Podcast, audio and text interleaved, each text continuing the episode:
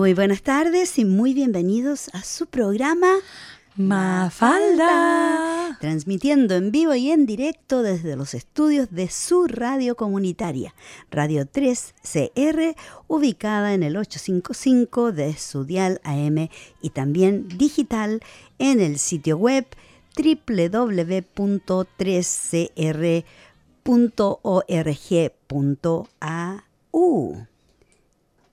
Y como es nuestra costumbre y nuestro ritual, queremos reconocer a la gente Gurunjari de la nación Kulen como los guardianes tradicionales de la tierra en que vivimos y trabajamos. La soberanía de este territorio nunca ha sido cedida, ya que esta fue y siempre será tierra aborigen.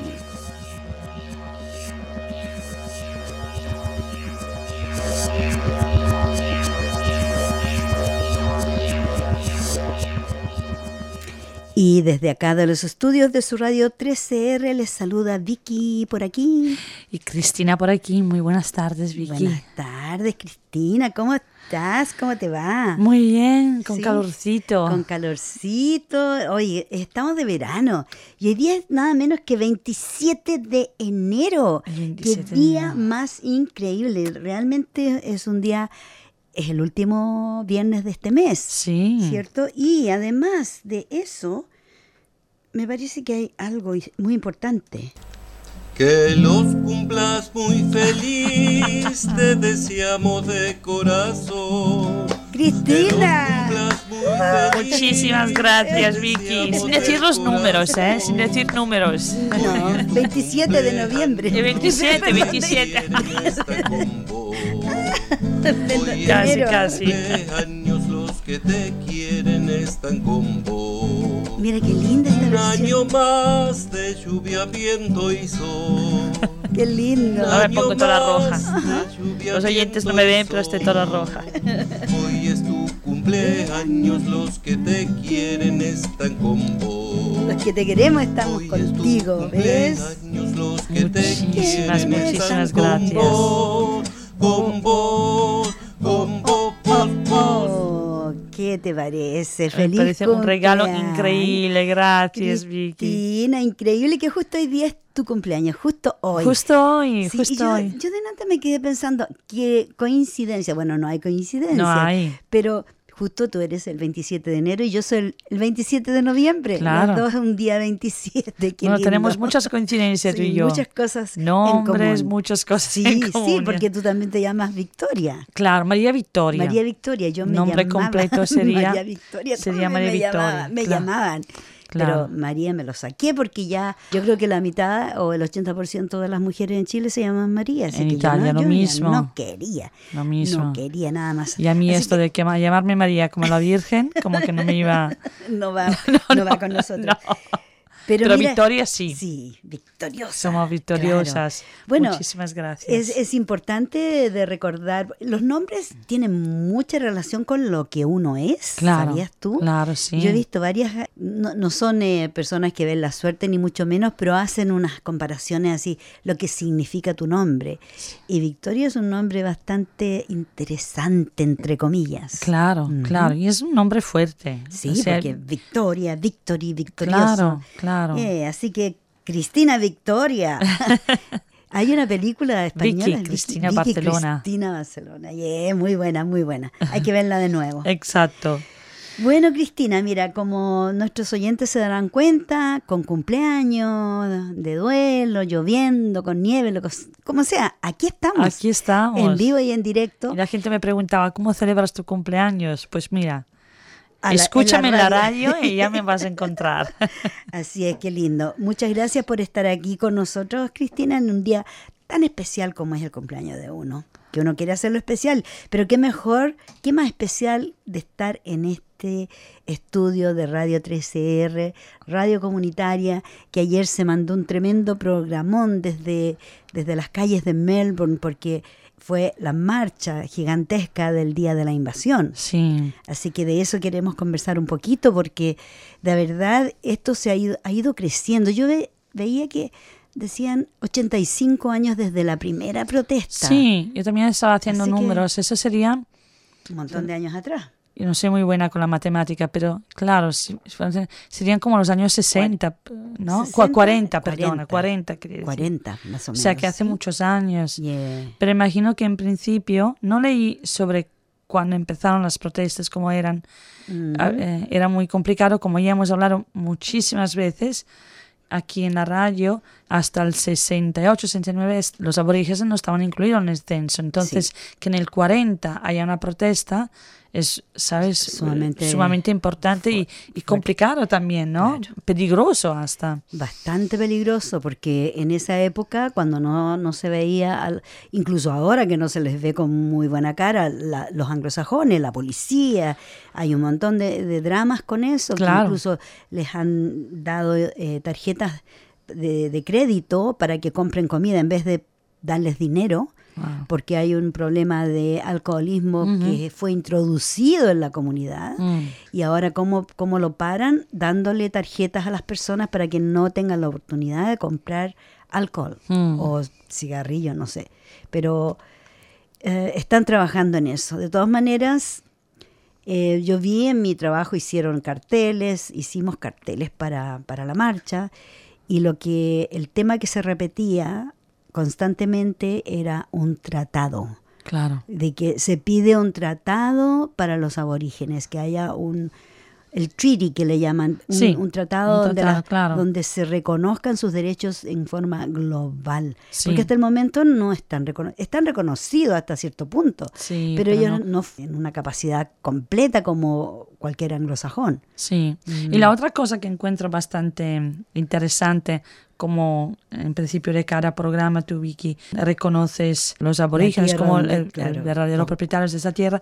Y en la manifestación habían muchos de los protestantes que llevaban camisetas, no sé si lo notaste, Sí. que decían lo mismo, bueno, en inglés claramente, always was, eh, And always will be aboriginal Yeah. land, que Nunca- siempre nunca y nunca ha sido cedida y nunca ha sido se cederá esta tierra a los anglosajones porque pertenece Pe- bueno no pertenece a los aborígenes pero ellos son los guardianes de esta tierra Ellos son los guardianes, pero es que claro, no se, no se cedió porque entraron, invadieron. Pero me, Mm. me gusta que, yo sé que la semana pasada hablamos bastante del tema que algunas empresas permitan a la gente de tomar otro día como public, public day, Ujú. etcétera que me parece genial, pero me parece genial también que la gente que haya tenido este día de fiesta lo hayas aprovechado eh, de forma tan bonita, tan Especial. altruista y especial, Mm. que es como ir a las manifestaciones para Es demostrar cierto.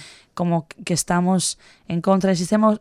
No es tanto estar en contra, queremos ser positivos, estamos a, a favor, estamos favor. apoyamos y reconocemos los derechos y de las los aborígenes. desigualdades que han habido que han existido por tantos Claro, décadas que Ah, están sí. sufriendo, ¿verdad? Ya par de siglos. Y sí, es muy importante de que de decir también, por ejemplo, en mi trabajo teníamos la opción de, o de ir a trabajar o de ir a la marcha. claro. Así que todo el mundo prefirió ir a la marcha. Claro. Porque- claro, porque además las organizaciones comunitarias hacemos mucho activismo. Sí. Entonces son las organizaciones eh, comunitarias que mueven la parte comunitaria y es por eso es que esta radio existe, porque la comunidad que los apoya es sumamente importante y justamente ya, como va a empezar en febrero, vamos a estar pidiéndole a nuestros oyentes que apoyen financieramente, haciendo, pagando una suscripción aquí a la radio 13R y bueno, todos los voluntarios tenemos que pagar nuestra suscripción Claro. y membresía y las personas que quieran también hacerlo o algún negocio que, quiera sponsorar el programa Mafalda, también e- existe la posibilidad de hacerlo, porque al sponsorar el programa o cualquier programa de la radio 13R, las compañías que generalmente son compañías comunitarias o también son organizaciones comunitarias, tienen la posibilidad de hacer propaganda a su negocio o a su organización a través de los micrófonos. Ah, claro. Así claro, que ese es, esa es la garantía de, de ser miembro de la Radio 3. Claro, y Sí. también, bueno, el beneficio, ¿no? No es solo la publicidad, yo creo, es de tener una radio donde podemos expresarnos y Exacto. como Vicky comentó, somos voluntarios, entonces a lo mejor os dais cuenta que a veces ponemos hacer pequeños errores, pero siempre nos preparamos, siempre estamos aquí con, haciendo todo lo mejor que podamos. Eh, pero, pero, es esto, que somos voluntarios. Hasta ahora Mm. es ahora que empieza con más cursos. También para la radio, para preparar los cursos, para prepararnos nosotros, los- les cuesta tiempo y, claro. y energía Y esfuerzo. y esfuerzo y dinero, ¿no? Y, dinero, porque hay que pagarle a las personas que entrenan. a los- Exacto. porque ellos tienen que saber cómo manejar el panel, cómo manejar los diferentes programas de, de Internet que se utilizan.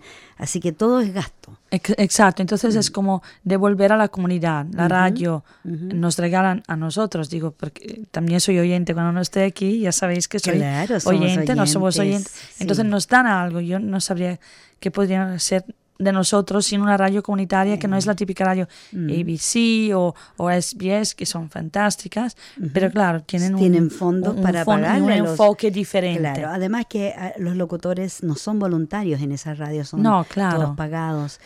Y Pero también lo que pueden hablar, tienen re- tienen reglas re- diferentes. exacto, muy tienen, diferentes. tienen más problemas, creo yo, para hacer problemas de libertad de sí, expresión. Sí, algunas Puede cosas. ser, sí. Con más condiciones, digamos. Tú hablabas de, de los locutores que cometemos errores. Sí, fíjate que yo escucho radio. Siempre que estoy en el auto voy escuchando radio y no tan solo radios comunitarias, escucho radios comerciales y se equivocan bastante. Tal vez, la que más que nosotros.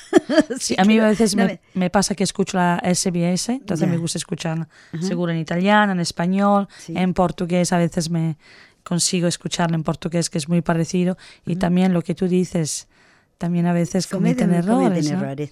Y eh, bueno, es que está en el ser humano. Errar es humano, dicen, y perdonar es divino. Exacto, y sobre todo cuando eres en vivo, a veces, no sé si la gente se da cuenta, nosotros nunca grabamos, No, exacto. Y entonces Y lo que todo- salió, salió. lo que y si- salió, salió. y si nos equivocamos, mala suerte. Bueno, de todas maneras, agradecemos que ustedes nos escuchen y que nos maneras, apoyen, Sí. como puedan. Ujú. Hace un tiempo, como hablábamos de, de la invasión, ¿cierto? Anglosajona en Australia, hace unas semanas atrás estuvimos, y lo he estado recalcando porque me, me causa mucha admiración y por no decir rabia, de, de pensar en todas las riquezas que los anglosajones han ido a robar a diferentes partes del mundo. Ellos dicen colonizar, yo digo una raya, un guion, robar. Colonizar, robar, saquear, matar, genocidio. Todo eso para mí significa lo mismo. Bueno, hicieron limpieza. Ah, sí, claro. tenían que limpiar esta limpieza, parte del mundo, claro. claro, claro. Pero bueno, hemos hablado varias veces del diamante más grande del mundo, que llegó a la cabeza de Isabel II como regalo. Y ahora Sudáfrica lo reclama. Porque el diamante viene de, de Sudáfrica, ¿no? Bueno, fue como fue Hace saben- 118 años se encontró en Sudáfrica la piedra preciosa Cullinan, de más de 3.000 quilates. 3.000 quilates una, una piedra preciosa, imagínate. Varias de sus piezas adornan el cetro y la corona real británica, como fue su hallazgo y lo complejo que fue tallarlo. Sí, porque no tan solo el, encontraron el diamante en bruto y lo tuvieron que tallar para ponérselo en la corona a la reina. Pues bien, el mundo guarda un sinfín de cosas increíbles dentro de sí, de todo tipo, tamaño, color y textura. Entre este cúmulo de materiales que custodia la Tierra, se pueden encontrar rocas y minerales, cada uno con un valor distinto que lo hace especial. En el ámbito de los minerales hay de toda clase, pero lo que no se puede negar es que hay algunos mucho más anhelados y buscados que otros, ya sea por su rareza o por su gran valor monetario, como son los diamantes, considerados la piedra preciosa de mayor valor económico y máxima dureza. No sé si tú sabes que el diamante puede cortar vidrio. Puede cortar, claro. Sí, para, lo utilizan bastante para cortar vidrio. Ujú. Y es esta la prueba que hacen, ¿no? Claro. Normalmente para Si saber es- si, si es un real. anillo diamante de Claro. verdad. Mm. Bueno, el escritor Julio Verne, ¿te, te recuerdas Sí, del escritor claro. Julio Verne? Tenía una extraordinaria capacidad visionaria. Él fue un visionario, escribió muchas cosas que después se hicieron realidad. Bueno, entre otras de sus profecías literarias, en La Estrella del Sur Increíblemente narró una historia que se hizo realidad poco antes de su muerte. En su novela describía un enorme diamante que desaparecía misteriosamente. Y resultó que en enero de 1905 se descubrió el diamante más grande que se haya encontrado en toda la historia. El Cullinan, doble L. Yo dije Cullinan, pero en, en español se lee Cullinan. Bueno, el hallazgo más brillante del mundo. La palabra diamante proviene de los términos griegos adamas o adamanten, que significa invencible, indomable, duro. El diamante es la forma cristalina del carbono que se origina gracias al calor y presión extremas cristalizándolo. Sus cristales tienen forma de masa granulares, compactas o redondeadas. Frecuentemente tienen formas de octaendros y dodecaendros, que son muy raras en cubos impresionan por su extraordinaria dureza, su brillo y su luminosidad. Los diamantes conocidos por los romanos debían de provenir de la India, que fue hasta el siglo XVIII la única fuente conocida de estas piedras preciosas. Claro, si a India le sacaron todas las riquezas que podían, ¿cierto? Bueno, ningún particular podía permitirse el lujo de comprar esta piedra, la Cuyinan. Así, Dos años más tarde, en 1907, el general Luis Bota solicitó a la Cámara del Transvaal que autorizase al gobierno de Pretoria adquirir el diamante por 150 mil libras, con objeto de ofrecérselo al rey británico Eduardo VII. Mm, por ahí viene la cosa. El Cullinan, también conocido como Estrella del Sur en honor a Julio Verne, es el mayor diamante hallado en toda la historia de la humanidad. Esta gema se formó hace miles de millones de años en el manto terrestre, tardando todo este tiempo en ir recorriendo los centenares de kilómetros que lo separaban de la superficie, arrastrado por la roca que lo contenía por el magna. O sea, viene empujado por, el magna de un volcán. Y fue el 25 de enero de 1905 cuando lo halló Frederick Wells, el gerente de superficie de la Premier Diamond Mining Company, una excavación minera del Transvaal cerca de Pretoria, en Sudáfrica, colonia que los británicos arrebataron a los Boers tras la Segunda Guerra Mundial. Al final de la tarde, Wells, en su inspección vespertina, divisó un reflejo de sol a unos pocos metros de la superficie del tajo abierto de la mina. En algunos relatos se dice que el Cullinan fue notado por primera vez por un trabajador negro, quien señaló al gerente su propio hallazgo. Lo cierto es que fue Wells quien bajó por la pared lateral del tajo abierto y extrajo el objeto con su navaja era una pieza enorme. El gerente llevó la gema recién hallada a las oficinas de la mina, donde cuenta la leyenda, en un primer momento lo descartaron como un diamante tirándolo por la ventana. ¿Qué te parece? Enseguida Wells lo recuperó y en un examen más exhaustivo descubrió que se trataba de un diamante de la más pura calidad con propiedades nunca antes vistas. La noticia causó sensación y los periodistas empezaron a hablar del diamante de Cullinan, en referencia a Sir Thomas Cullinan, presidente de la compañía minera. Ah, por eso viene el nombre. De manera que le quedó el nombre. La expectación fue tal que cuando se llevó a Johannesburgo, hubo que exhibirlo al público en el Standard Bank y lo visitaron miles de curiosos. El Koh-i-Noor con sus 108 quilates, había sido durante mucho tiempo el diamante más grande del planeta, luego del Excelsior, encontrado en 1893 en la mina sudafricana de Jagosfontein.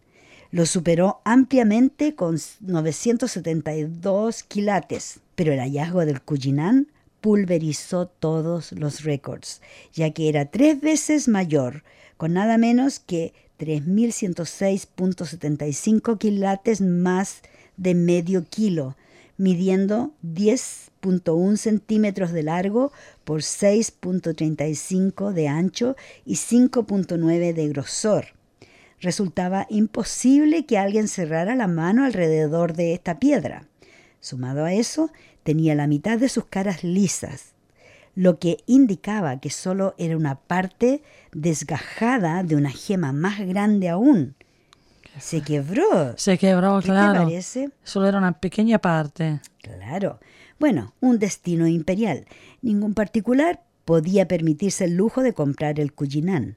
Así, dos años más tarde, en 1907, el general Luis Bota solicitó a la Cámara del Transvaal que autorice al gobierno de Pretoria adquirir el diamante por 150 mil libras con objeto de ofrecérselo al rey británico Eduardo VII como regalo por su sexagésimo cumpleaños y demostración de lealtad del pueblo boer. En un primer momento y llevada por la prudencia, la corona inglesa rechazó el obsequio, pero Winston Churchill, viceministro para las colonias en esa época, consideró que ante un regalo semejante era mejor dejar los sentimientos a un lado y aceptar la donación. ¿Qué te parece? El diamante pronto encontró su camino a Londres. Fue trasladado a Inglaterra por el correo Parcel Post, en medio de unas medidas de seguridad tan poco comunes que incluyeron depositarlo en la caja fuerte de un barco de vapor protegida las 24 horas del día por detectives. O eso se creyó entonces, ya que todo resultó ser un señuelo con una piedra falsa, a manera de maniobra de distracción, mientras el verdadero diamante se enviaba en una sencilla caja mediante correo certificado. Bien ingenioso, ¿ah? Claro.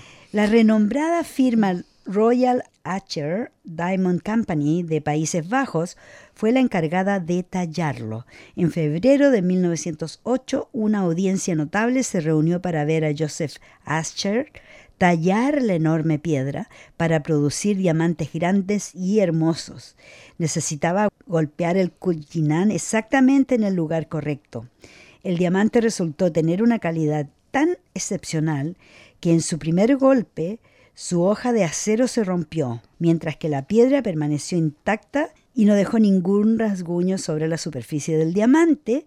Bueno, él despidió a todos los presentes y se puso a trabajar creando herramientas más grandes y fuertes, es decir, tuvo que crear herramientas especiales. La semana siguiente, armado con nuevos instrumentos, Joseph reanudó su trabajo y no permitió que nadie más que el notario público entrara a la sala de corte. Asher se desmayó después de golpear el diamante Cullinan con un tremendo golpe. Imagínate, ¿cómo sería de duro? Claro. Como es todavía. Claro. Más tarde comentó que la adrenalina que lo invadió en el momento en que la piedra se partió tan fuerte, tan fuerte, que todo lo que podía pensar en hacer era examinarlo y verificar su mano de obra una y otra vez antes de correr a la habitación contigua para compartir las buenas noticias. Bueno, el resultado de esta piedra fueron nueve diamantes de algo más de un centenar de quilates cada uno y 96 pequeños brillantes de menos de un quilate, excepto los dos de mayor tamaño bautizados con el nombre de Cuyinan 1 de 530.20 quilates y Cuyinan 2 que se destinaron al cetro real, usado por el soberano británico en ocasiones como la coronación de un nuevo monarca el mismo seto que Carlos III sostendrá en su mano izquierda el próximo 6 de mayo en la abadía de Westminster en el momento de su coronación y que ha pertenecido a los monarcas británicos desde el siglo XVII. El diamante también puede desmontarse y transformarse en un colgante. Bueno, en todo caso, es mucho más que, que, hablar acá y aquí tengo una foto, pero fabulosa de este diamante en la corona de la reina. Mm. De todas maneras, la opinión pública en Sudáfrica se vio envuelta en un debate que se disparó el año pasado, cuando murió la reina Isabel, porque ellos dijeron hay que exigir al Reino Unido la devolución del mayor diamante tallado en el mundo. Y bueno, ellos dicen que tiene que ser devuelto con efecto inmediato. Activistas de Sudáfrica declararon que los minerales de su país y de otros países siguen beneficiando a Gran Bretaña a costa de su pueblo. Dice, nuestros llamamientos es la repatriación de todo el robo colonial del que forma parte el robo de la gran estrella de África, como también se le llama al polémico diamante. Así es que también hay gente que criticó la apropiación de la joya por parte de la corona inglesa, porque se la, se la apropiaron, ¿cierto? Y yo creo que con eso vamos a terminar el tema porque hay mucho más acá. Hay un montón de información. Unas fotos increíbles de estos diamantes. Sí, yo estoy mirando, mientras hablas, estoy mirando la foto porque no conseguí tener una idea de cuánto grande, pero es que es si alguien se pone un diamante así en la cabeza, te ¿cuánto te tiene? andas agachadita. y ella que con la edad se me, se me van centímetros, se me van unos 10 con eso. bueno, imagínate la reina que se ponía de repente esta corona y por, por eso no tenía que ir al gimnasio ni nada. Nada, andaba bien agachadita. Pero mira, por ejemplo, mientras tú hablabas, no sé qué piensas de todo eso. Primero me sale el tema que, claro, esto no pertenece a, a África, ¿no? Independientemente de todo, hay toda una historia alrededor de los diamantes. Habían Mm. también películas que se hicieron con eh, Leonardo DiCaprio sobre Mm. el tema de cómo sacan los diamantes, o sea, el nivel de abuso. Mm. Muchas veces son niños, porque creo que tienen que tener manos bien finitas, bien pequeñitas para llegar. Entonces, por eso que utilizan niños, muchas veces mueren en, el el intento. intento. Claramente no le pagan nada Mm. por el trabajo que hacen y ellos se hacen de oro. Los que sacan esos De diamantes se hacen de oro. diamantes se hacen. Se hacen en diamantes, exacto, Claro. nunca mejor dicho. Entonces es el abuso que hay como trabajo, el abuso de, la, de una tierra que no es tuya, el abuso del vender, que no es ven- vendido porque alguien lo, lo regalaron. Claro, Regalaron estas exacto. piedras preciosas a sin pedir corona. permiso. Ajá. Pero realmente si miramos, como se dice en inglés, the bigger picture, Mm. los diamantes no, o este diamante no es la única cosa, o sea, Oh, podemos ir a Italia y los ingleses no son lo único, podemos ir, podemos ir a Francia, la gente que adora ir a Francia al Louvre Mm. para ver la Mona Lisa. Mm. Me gustaría poner un pequeño, que la Mona Lisa es italiana, Ujú. fue, ¿sabes? Llega de Leonardo da Vinci y en ningún momento Italia la regaló a Francia. Ya. ¿Y Cuando hubo entonces? Napo- cuando hubo Napoleón, las Napoleón. invasiones, pues resulta que se la llevaron por error, pero nunca la devolvieron. Y, y si vamos a Latinoamérica con un par de cositas que España a lo mejor por aquí y por allá se un ha par de cositas, se llevaron toneladas, barcos llenos de, de oro, ¿no? de Ahí en este caso era oro. oro, plata y ¿qué era lo otro? Bronce también Creía que bronce también, Sí, ¿verdad? sí. Bueno, pero a cambio tuviste los espejos. Ah, lo que los espejitos. Claro, y, y cuencas sin valor alguna, Sí. piedras de colores, Sí. ¿cierto? O sea que es historia común, ¿no? De muchos invasores. Sí. que se han llevado. Claro, el diamante es lo que tiene más, más valor, pero es lo que tiene valor para un país. O sea, por ejemplo, para nosotros en Italia, repito, la Mona Lisa puede tener valor porque es nuestro, es que es, Mm. va más allá que sean diamantes. Pero por ejemplo, para mí oro. la Mona Lisa, para mí, con todo respeto, para mí no tiene ningún valor, valor histórico, ¿me Claro, entiendes? claro. Los diamantes, claro, a todo el mundo le gustan los diamantes, pero para mí no tienen No, valor. para mí tampoco. ¿viste? Yo no me mataría por un diamante. Te- claro, pero el tema es que sí que han matado africanos para sacar el Pero diamante. mira, si, como tú mencionabas, las, las minas de, de oro y de diamantes en Sudáfrica, que son donde más hay eh, diamantes, sí. ¿cierto? A las personas que trabajan en las minas las tratan de una manera peor que animales porque los examinan por todos lados, no pueden casi trabajan desnudos, no pueden usar zapatos. no, claro. Porque eh, me parece que esa es la película para que no se roben los diamantes por si encuentran oro o Exacto, cualquier se los ponen en Eh, se los ponen en los el matan. cuerpo o se los, algunos se los ponían en la boca. Sí. Entonces, cuando terminaban la jornada, les revisaban los oídos, les revisaban la boca, eh, entre medio del pelo, donde fuera, para ver si es que se llevaban algo de valor para Mm. la casa. Claro. ¿Te das cuenta? Y aparte de tratarlos peor que animales, y trabajaban largas horas sin ningún tipo de seguridad, entonces un abuso, pero espectacular. Entonces, claro, partiendo de esta base, creo que estamos de acuerdo las dos, que a mí no me gusta llevar diamantes, No. pero por el historial que hay detrás. Pero Sí. repito, y es una cosa muy fea esto del diamante, Ujú. pero no es la única cosa fea que los colonizadores han hecho O sea, hay muchos más, hay muchos, es el abuso que hay detrás, no es llevarse la piedra. Pero yo creo que esa ansia de ser dueños de estas piedras, Claro. ellos le dieron tanto valor a estas piedras que mataron, hicieron cualquier tipo de cosas con tal de obtener esas piedras que para ellos son tan importantes y tan especiales. Claro. Y que para los incas era cosa de todos los días, no era que ellos estaban todo el día mirando las piedras, eran parte de su cultura y no Claro. eran nada especial. Claro. Pero cuando llegaron lo- los europeos, los españoles, bueno, ahí se les los ojos se les salían los ojos por toda- Iluminaron. claro, por toda esta Pero dieron la que- Biblia, si te Ah, trajeron la Biblia, claro. No. Se llevaron, Pues- se llevaron las piedras preciosas y dejaron a los pobres indígenas con la Biblia que ni siquiera sabían leer. Claro. Pero bueno, por eso que digo, es interesante lo que dices, ¿no? Digo, el valor o la importancia en todo eso no es la piedra, es todo, es, es el concepto del colonizar. ¿Por qué no podríamos ir en otros países y compartir simplemente? Porque al final la tierra es de todos Ujú. y compartir lo que tenemos y aprender uno del otro. Mira, otro ejemplo es el Vaticano. El Vaticano tiene sus museos, tiene, tiene pero unas joyas, yo creo que más valiosas que la corona. ¿Tú has estado en el Vaticano? No, y nunca voy a ir, ¿se te Es un ocurre choque, no? ¿eh? No, no, Es un choque al no- no Vaticano. iría. Para mí es una cuestión de principio de, de no ir allá. Yo no voy allá por principio.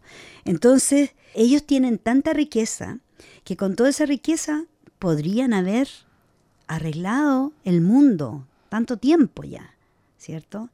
Y bueno, de todas maneras, mira, ya estamos pasaditas de la hora. va- Vamos a ir a una cancioncita de una banda local, de unos amigos que hace tiempo que no pongo su música y me encontré el CD y vamos a poner un CD. Y toca ponerlo. Claro que sí. A ver, a ver, ¿De tengo curiosidad este? ahora, que no me contaste. Parece- sí. Hoy no compartiste nada de No, todas pero- las sorpresas. no, de Orulas. Y son unos chiquillos amigos, así que escuchen Adelante. porque muy buena la música.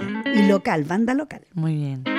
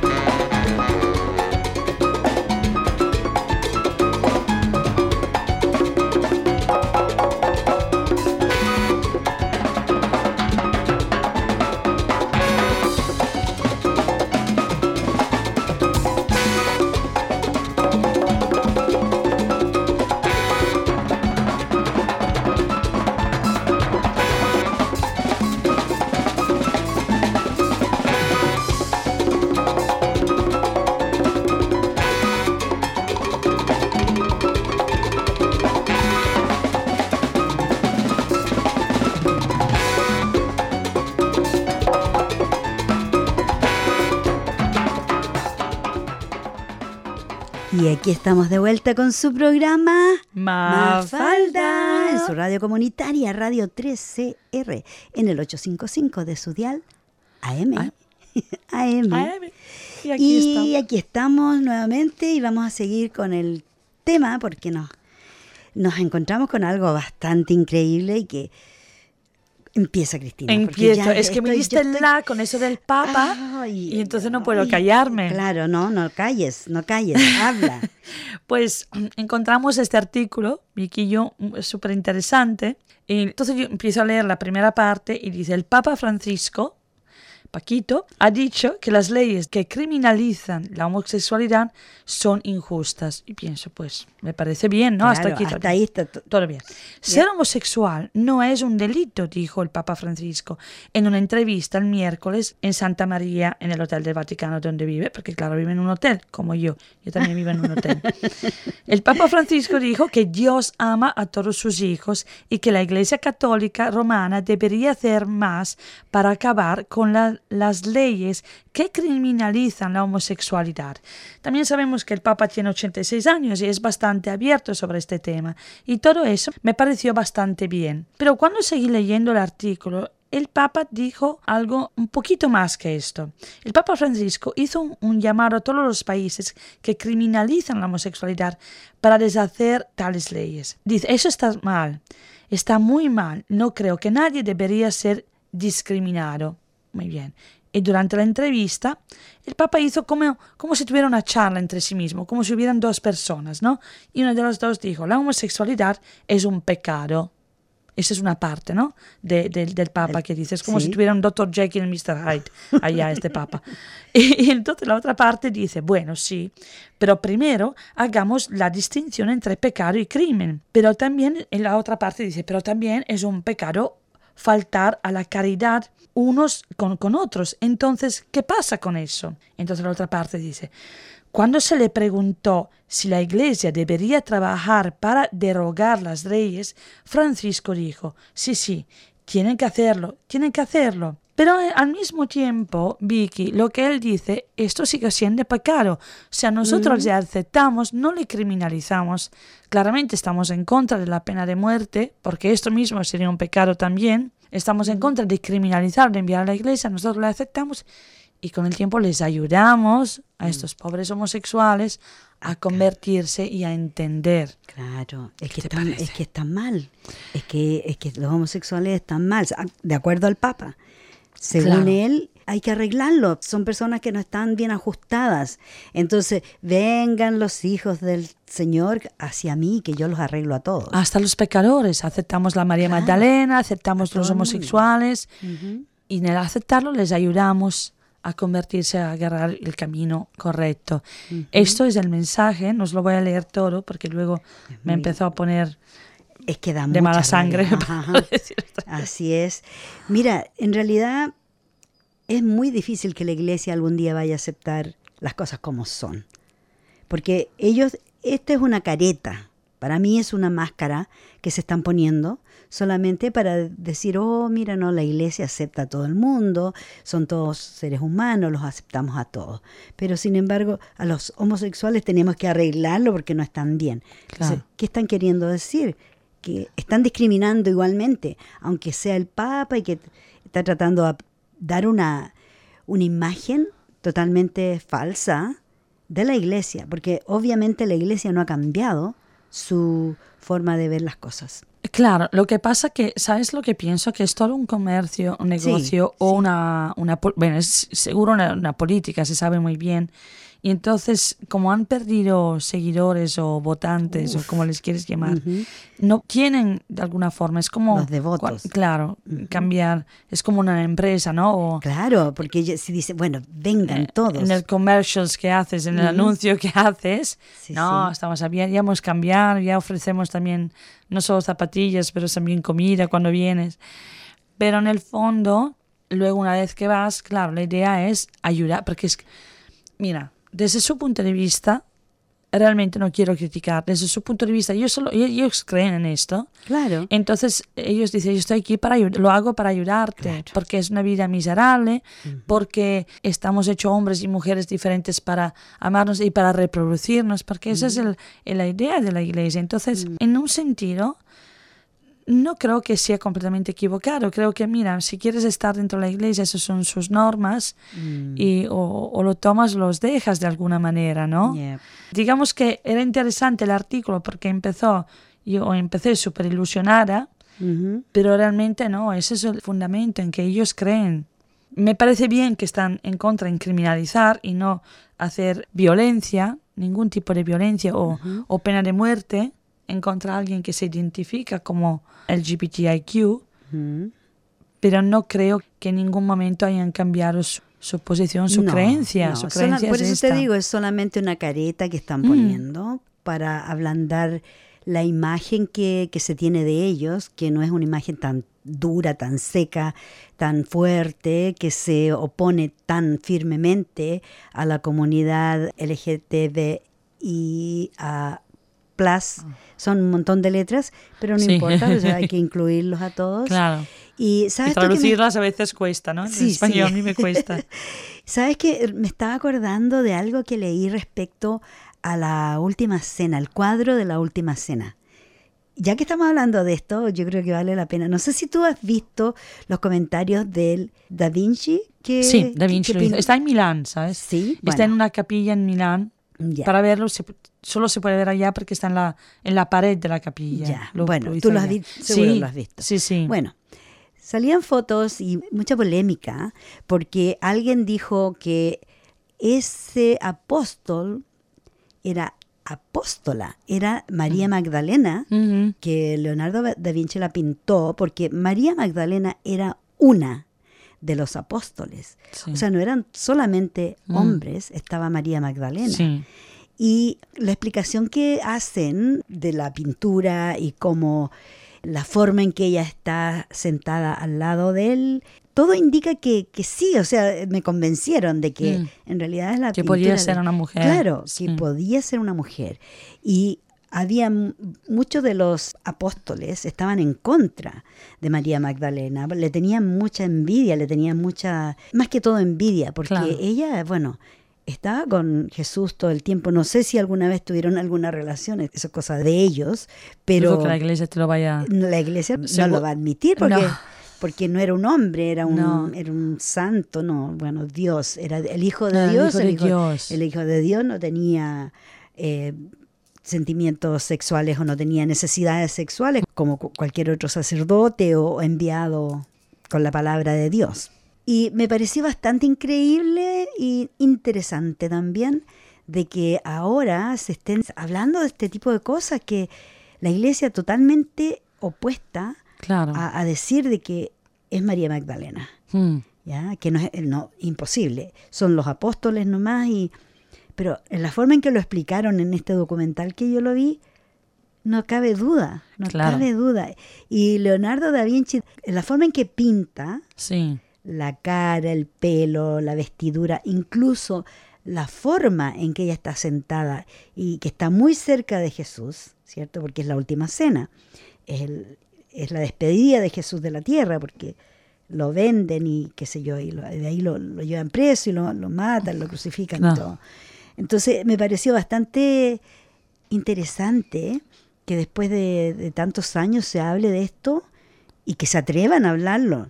Obviamente el Vaticano y todo ello están en contra de todas estas suposiciones, porque Sí. son- en realidad son suposiciones, Claro. pero de verdad que dan que pensar. Sí, pero se han hablado mucho más de eso, no tanto en la última cena. Personalmente esto en concreto no lo escuché, pero por ejemplo si se mira la película del El Código da Vinci, Mm. que habla de la masonería y habla justamente de eso, del hecho de, creo que era el Código da Vinci, otro que hizo, de cómo... Hay dos, son dos. Hay dos, Sí. hay dos. Y habla de cómo en realidad María Magdalena creo que en algún momento estaba casada, estuvo casada con él, Mm. con, con Jesús. Y, y también eran de familia importante, descendían no eran de reyes. pobres, como decían. no, no, no. Pero claro, yo creo que la iglesia, como muchas otras cosas, como muchas iglesias, hablo de la iglesia en general, eh, muchas veces utilizan informaciones para la manipulación, ¿no? En, en este momento para levantar el poder de los hombres, Mm. se tenía que poner un poquito más abajo el poder de, de las mujeres. y, y así como nació con, con las brujas, con la Santa Inquisición, claro. con los druidas en todos lo- los países como Irlanda o Escocia, donde la cultura celta era basada en, en la papesa, era la mujer la que llevaba, ¿no? Que conocía las hierbas, las hierbas y la, la Bueno, religión católica, todo esto lo, lo sacó. Fíjate que los araucanos también, las machis, Sí. eran las mujeres sacerdotisas, si se Claro. puede llamar así, o, o como le llaman a las chamanes. eran- Exacto. Chamanes no eran chamanes, eran chawomans. Sí, sí, exacto. ¿Cierto? Entonces eran ellas las que curaban las Sí, enfermedades. sí, sí, sí. Curaban el mal de ojo, enfermedades a través de las- del uso de las hierbas, Sí. el uso del medio ambiente para curar enfermedades. Ahora tenemos enfermedades que ni siquiera sabemos de dónde vienen porque las han producido, Claro, ¿cierto? claro. Pero antes las, las enfermedades eran como más relacionadas a la tierra, Sí, ¿cierto? Eran como sí. más mundanas. Estas otras enfermedades que tenemos ahora, de repente, no hayan que hacer porque de verdad han invertido tanto dinero y tecnología en crear En crear las enfermedades. y, y enfermedades que al final nos matan. Sí. Crearon el cáncer y quiénes son los que más se benefician con eso? Las Las, farmacéuticas. ¿cierto? Porque ellos no están interesados en que nos curemos, Sí. no están interesados en que sanemos, ellos quieren que sigamos enfermos. No, eso está clarísimo. Entonces, el negocio está en la Por eso cuando te dicen, oh, usted tiene, por decir, presión alta, y la persona se lo cree y le empiezan a meter remedios, remedios, y al final ese remedio que le hace bien a lo mejor para la presión alta, le va a hacer mal para otro, Mm, otra cosa en el cuerpo. Sí, Y al final son drogas que mm, se hacen en laboratorios y resulta que las curanderas o los hierbateros, yo me acuerdo cuando yo era pequeño, mi mamá decía hay que ir al hierbatero. sí. Y el hierbatero te daba hierbas a beber. Tú tenías que tomarte un tecito Claro, con esto, claro. toronjil, y te daban las hierbas preparadas, sequitas. Era un, Y te era- ayudaban. Claro, y, y ayudaba y servía. Y Pues, sanaba a la claro, gente. pues mira, te cuento solo una cosa, anécdota, rapidito. Cuéntame. Que somos, como somos todos animales en el fondo, tiene dos patas, tiene cuatro. Yo tengo dos animalitos de cuatro patas. Ya. Y uno de esos, un gato, tiene ansiedad. Oh. Desde chiquito, porque se, se ve que lo sacaron muy pronto de la madre. pronto, Y él tiene tendencia. Y um, una semana atrás, hace unos días que no se movía. Y le encanta salir y todo, no se movía. Y el veterinario sí que me dio medicina. Total, que yo tengo en casa ashwagandha. Que ashwagandha, no sé si la escuchaste, viene de la cultura ayurveda indiana. Es una medicina mm, tradicional y natural. Viene de una planta y sirve para calmar, para como Ya. hacerte ¿No es sentir como- el catnip? Catnip es, es otro, Ya. es muy parecido, Ajá. entonces se llama ashwagandha, es muy parecido. Ya. Total, que ab- abrí la cápsula, Ya. porque es para adulto, y le puse menos que la mitad, un gatito más pequeño que yo. Ujú. Sabes que el día siguiente no paró, salió tranquilo, solo, sin problemas. Sin darle ni medicamentos, es una cosa natural que utilizan si vais a buscar en claro. Ayurveda. Ujú. Eso para decir naturalísimo Claro. y cómo le funciona también a los A animales. los animales. sí. Y olvídate de los medicamentos, olvídate Sí. de, de las pastillas, del yo Claro. qué sé.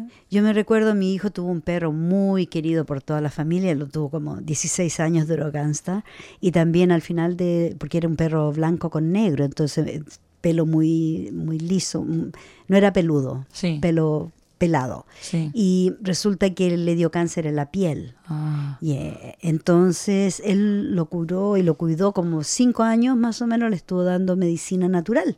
sí. Le daba solamente medicina Claro. natural y el perro, bueno, después se murió de viejo ya, pero igualmente eh, hubo que ponerlo a dormir porque ya estaba muy, muy viejito. Claro. Pero sí le sirvió la, la medicina Sí, natural, le sirvió por muchos años.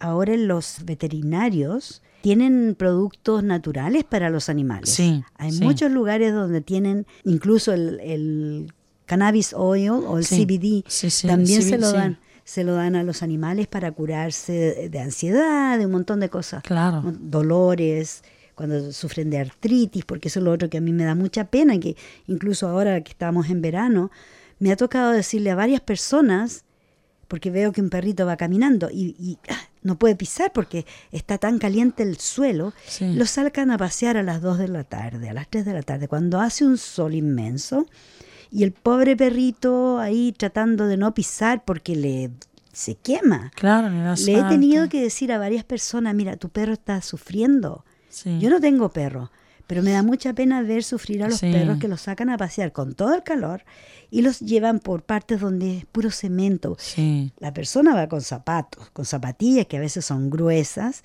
que no van a sentir por ningún Que motivo les el calor. protege. Pero el pobre animalito va con sus patitas ahí, patitas Claro, peladas nomás. ¿no? Claro. Algunas, algunos dueños ya han estado haciendo eh, zapatitos para, para perritos. ¿Sí? Sí. Imagínate. En estos eh, veterinarios hay, hay shops que tienen ropa. Aparte de medicamentos, también tienen ropa, sombreros, lentes para, para los perritos para que no para que no se echen a perder los ojos, porque claro, si los sacan durante el día que cuando el sol está Cuando hace quemando, más calor, les claro. mucho calor.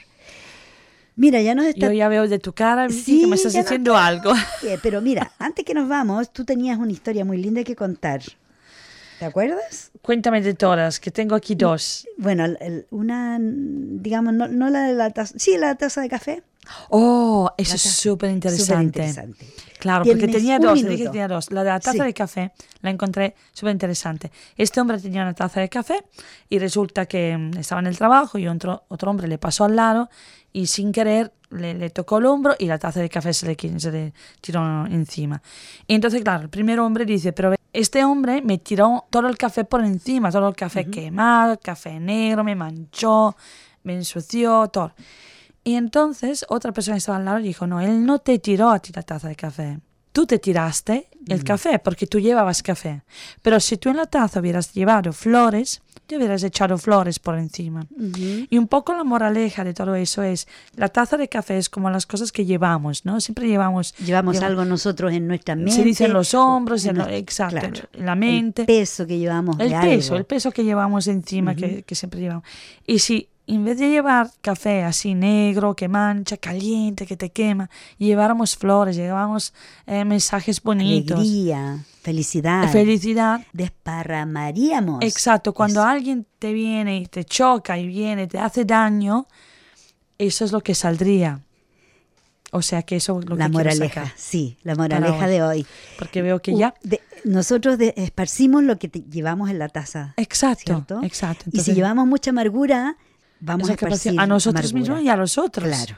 Así que con ese mensaje nos estamos despidiendo hoy día. Muchas gracias por su atención y esperamos que la próxima semana a las seis y media en punto sintonice la radio 3CR en el 855 Dial AM porque les vamos a estar presentando otro programa.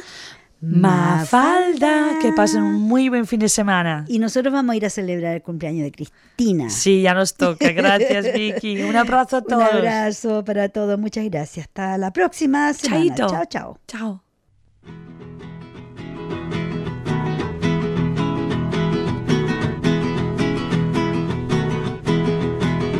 Mijito, llegaste al mundo